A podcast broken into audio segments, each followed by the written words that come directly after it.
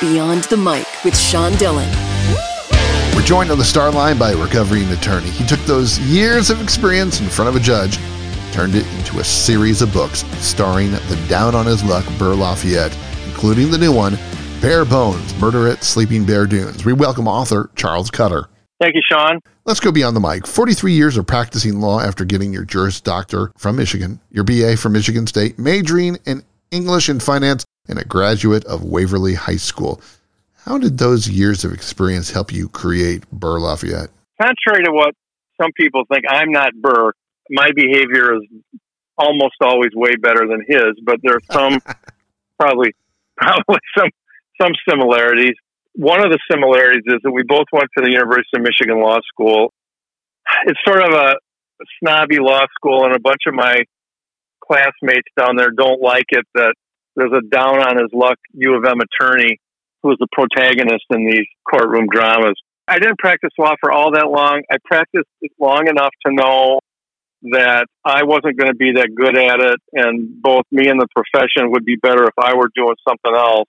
But I did learn an awful lot about, you know, trial practice and legal procedure and the ins and outs of the practice of law, which I think hopefully comes through in these books because there's always some, you know, legal ins and outs. You know, Burr's personal life is kind of a mess, but he's a brilliant lawyer and he usually finds a way, you know, to snatch victory from the jaws of defeat. And so I think the law part of the law part of my background really helped write these books. Now, when you were a lawyer, your specialization was what? Well, I was actually intrigued with trial practice, and then you know, I did a little bit of that. And, you know, the part that everybody sees on TV and the part that's romanticized, and probably the part that I romanticize is, you know, the lawyer is gunslinger in the courtroom. And it's not really like that. I mean, it is once you get that far, but I think well over 95% of all cases are settled. And that's the way the system's designed because it's very expensive to try a case, whether it's criminal or civil. So the system's designed to get these things to settle. So there's all kinds of research that's done, all kinds of sort of in the office stuff that I thought was really boring. And um, and I wasn't really good at that part. I'm probably a little too outgoing and possibly a little too ADD to be able to to sit there and do all that. So that was the part that helped me decide that I would be we'd all be better off if I was doing something else. You believe in the old school power of the yellow legal pad. How has writing and editing on the yellow pad freed you? Well, it's freed me in the sense that, well, so here's what I do, this is what I started to do after the first couple books. I knew about how long I wanted them to be. So I went, you know, to Staples and I bought 25 yellow pads and I put them on the corner of my desk. And when those pads were filled up, the book was done. And that kind of really helped focused me so I didn't get, you know, too long winded about things. And it also allowed me to take that yellow pad anywhere I wanted and I could work on the book. So once that was done though, then I do the editing on a computer. But it's it's really been liberating, I think, for me to write on a yellow pad because I can scratch things off. If I get mad, I can crumple up the piece of paper and throw it away. And it's really allowed me to be portable. So that I think that part really helps. It's also, I've read this, it's easier to be creative on a writing by hand than on a computer. I don't know if that's true, but I think it's true for me. We're talking to author Charles Cutter beyond the mic. Burr has transformed from the series The Fool's Errand to The Pink Pony to The Gray Drake and now Bare Bones Murder at Sleeping Bear Dunes. What subtle changes has Burr undergone over these books? I would say that now he's not quite such a one man band. He has a partner, Jacob Wertheim, and a long, long standing, long suffering legal assistant, Eve McGinty, and they're more prominent characters than they used to be. And he leans on them for more, and they they're a bigger part of the book. The other thing, I think maybe the biggest thing is in the first book he was coming off a, a marriage that, by his own admission, he ruined. The first book really deals with that, subsequent books, especially this one, there's more of a romantic interest, and you know he he lost his practice and his marriage because of this disastrous affair, and now he's slightly in the he's in the process of putting his life back together, sort of. So I, I think that's the the progression that we're seeing. I don't think he's anywhere near ready to get remarried, but he is ready to, I think, have a relationship. You use Northern Michigan as an additional character, with every location as detailed from a man who's lived there all his life. Why was using Northern Michigan area important to you? Well, probably the first thing, which is the old writers saw, is they'll write what you know about, and I certainly knew about that, and so that made a big difference. I'm also, though, I spent a lot of time outdoors, and I love being outdoors, and I wanted to make the settings really part of the book. A lot of books, which are fine books, could really take place anywhere. These books really, I think, are central to northern Michigan in particular, and you really get a you really get a sense of place with it. I, they've been called brutal murders in beautiful places. There's usually something special about all of the settings for these books, and I get a lot of comments from people either who live in Michigan who say, "Boy, you know what? I've been there, and that's just how it was." And then once in a while, somebody says, "I've been there, and you really need to fix this." And I get a lot of people who aren't from Michigan who say, "Geez, I never knew that's what Michigan was like." I think the setting really helps tell the story, especially in, in bare bones. Burr is such an unusual character. He is almost very awkward. He is. I, it's just so interesting that he prefers sailboats and his dog rather than courtrooms and clients. And they almost seem courtrooms and clients almost seems a nuisance.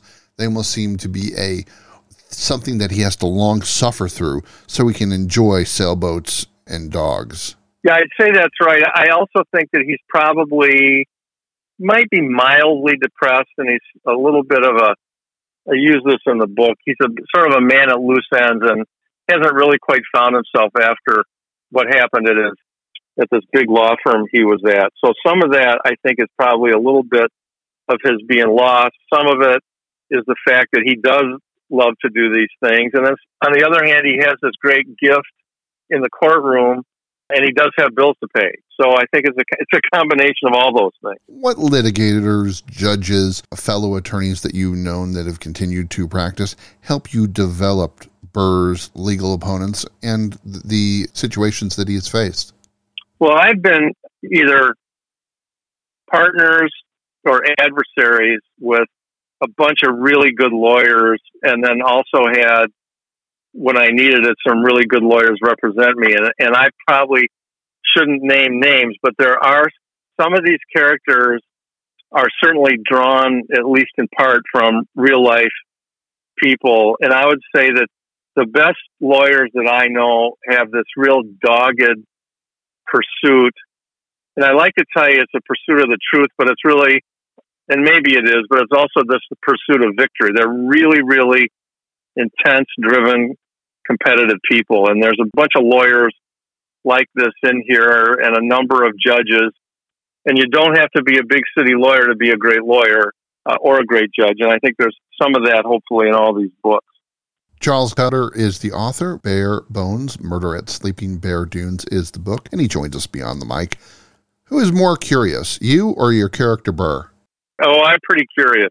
I'd probably have to say that I'm curious. I get people sometimes get annoyed because I ask too many questions about things, trying to find out what's going on. Burr's pretty curious, but I'm probably more curious. But he drinks more than I do. Now, my sister is a recovering attorney like you. Why do you think lawyers get a bad rap? Well, they get a bad rap probably for a couple reasons, but you know, one of which is that they're representing their clients and they're trying to win.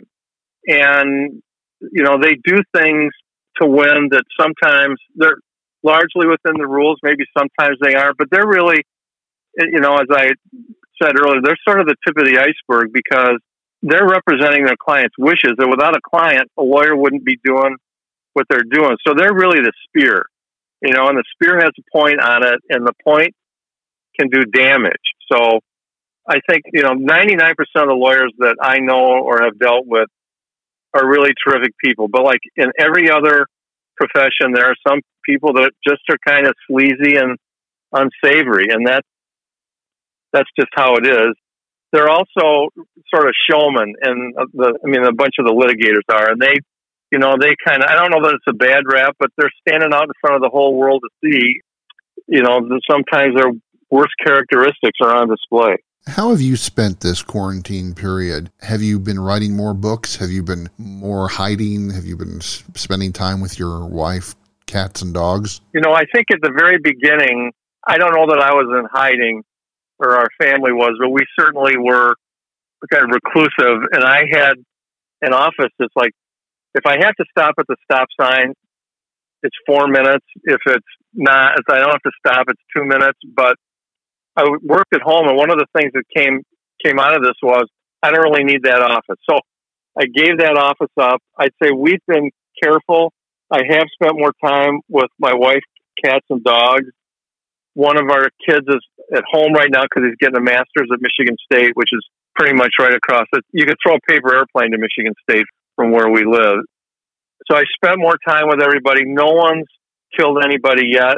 I think probably for around here, it's been helpful that it was sort of spring and summer, so we could all, you know, be outside. I would say that, you know, this terrible pandemic sort of caused me to kind of examine, you know, examine probably a lot of people examine parts of their life and what what they're doing and what's important and what isn't. Well, time's running out, so it's time for the rocking eight. Eight random questions. Answer with the first thing that comes to your mind. There is no pressure. if it pleases the court. Okay. Largest fish that you've caught fly fishing? Steelhead. How big was it? It was 11 pounds on a fly rod, but my son caught one that was 16. You've graduated from both places, Michigan and Michigan State. If the two are playing, who do you root for? Michigan State. Would you ever consider litigating a case you lost in real life as a Burr Lafayette mystery? You know, I think uh, if I disguised it enough, I might. And there's a number of them that were losers but I think there's some sort of attorney-client privilege and privacy there. I just have to make sure I was very careful about disguising everything. And you know what? None of my cases were as interesting as Burr's. Favorite breed of dog? Boy, that's a tough. I'd have to say a Labrador Retriever, but English setters. I don't want my English setter to hear that, but English setter is close behind. Shh, I won't tell. Favorite place to write? Kitchen table. Your character Burr Lafayette said, quote, I spent all my money on boats, booze, and women. The rest I wasted, unquote. Where have you spent most of your money on? Well, I'd say I've been happily married for a long time. Probably boats, dogs, fishing, and also my wife. Okay, so what was the last gift you gave your wife?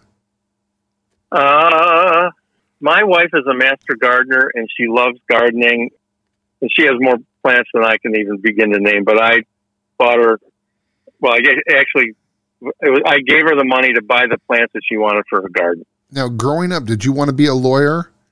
Well, I started out, my family were all engineers, and I started out in college as an engineering student. I lasted one day, and then I decided that that was another good thing for me not to do and then I thought about medicine, and then that and science really wasn't my thing either. So I, you know, gravitated to the liberal arts, and I never really wanted to practice law, but I wanted to go to law school. And believe it or not, at the time, I could earn almost enough money in the summer to pay for law school. So it was a pretty easy choice. Most of my time I spent in the media business after practicing law. He always roots for Michigan State. The largest fish he's caught fly fishing was a steelhead and his latest book, Bare Bones Murder at Sleeping Bear Dunes, is available now. We thank author Charles Cutter for joining us today. Thanks, Sean. It was a pleasure. And that, my friends, Beyond the Mic.